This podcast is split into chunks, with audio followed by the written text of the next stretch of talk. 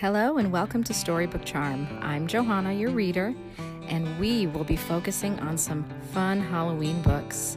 Today I have Grimelda the Very Messy Witch, written by Diana Murray, illustrated by Heather Ross. And on the back of the book, there's a sneak peek. One night, Grimelda longed to try a recipe for pickle pie. She found the flour and egg of newt but where'd I put that pickle root? Let's get started. Grimelda the Messy Witch.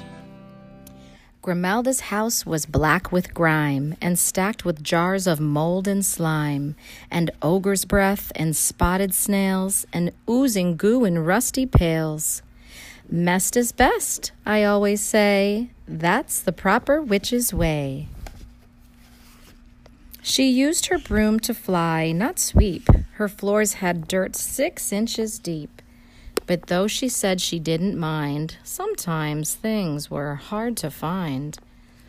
One night, Grimelda longed to try a recipe for pickle pie. She found the flour and egg of newt. But where'd I put that pickle root? This other stuff won't do, she said. She tossed aside the scream cheese spread, the rot sauce, and the dragon fruit. She had to find that pickle root. A finding spell might do the trick if she could get her spell book quick, but it was missing from the shelf. I'll have to find that root myself. No jars of pickle root in there, not under that, not anywhere. Grimelda shoved her mess aside and flung the back door open wide. She searched the swamp out in the yard, though all that clutter made it hard. She found last summer's bathing suit, but where'd I put that pickle root? Grimelda reached inside her tree. She found her stinkweed potpourri and lots of other missing loot, but where'd she put that pickle root?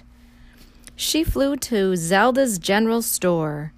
They had one wormy apple core and countless cans of prickle shoot, but not a single pickle root. She flew back home and paced the room. She had no choice. She grabbed her broom. Grimelda swept and swept some more as swarms of bats flew out the door. She placed her jars in tidy rows, then hung up all her ratty clothes. She matched and put her socks away. It took all night and half a day. And while she cleaned, she found some things her scare spray, witch watch, keys and rings, the silver buckle from her hat, and Wizzlewarts, her fat black cat. She found her missing other boot, and finally, the pickle root! And near the jar, beneath the bed, was something else. What's this? she said. She scratched her head and bent down low. A comb! I lost this years ago. She combed her hair, she snagged a lump, she pulled and pulled until kerflump. She shrieked, My spell book! In my hair? I never would have looked up there. Grimelda hugged the book she'd found, then gasped and took a look around. Her house was sparkling, neat and clean, the strangest sight she'd ever seen. Grimelda knew what she must do. She flipped to page 602. She dumped in mud and thistle weeds, a scoop of rotten pumpkin seeds, a jar of slime, eight lumps of coal, a pinch of toe jam from a troll, a puff of ogre's breath, four fleas, and one big slice of moldy cheese. She mixed and mixed the potion well, tapped her wand, and said the spell. Muckety muckety gloppity glop, ickety stickety sloppily slop. A cloud of smoke swirled up, and then her house was nice and messed again.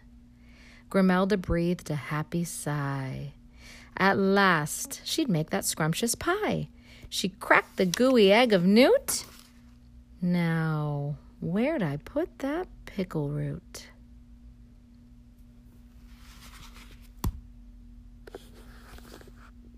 Thank you for listening. Stay tuned in, and I'll have more fun Halloween stories.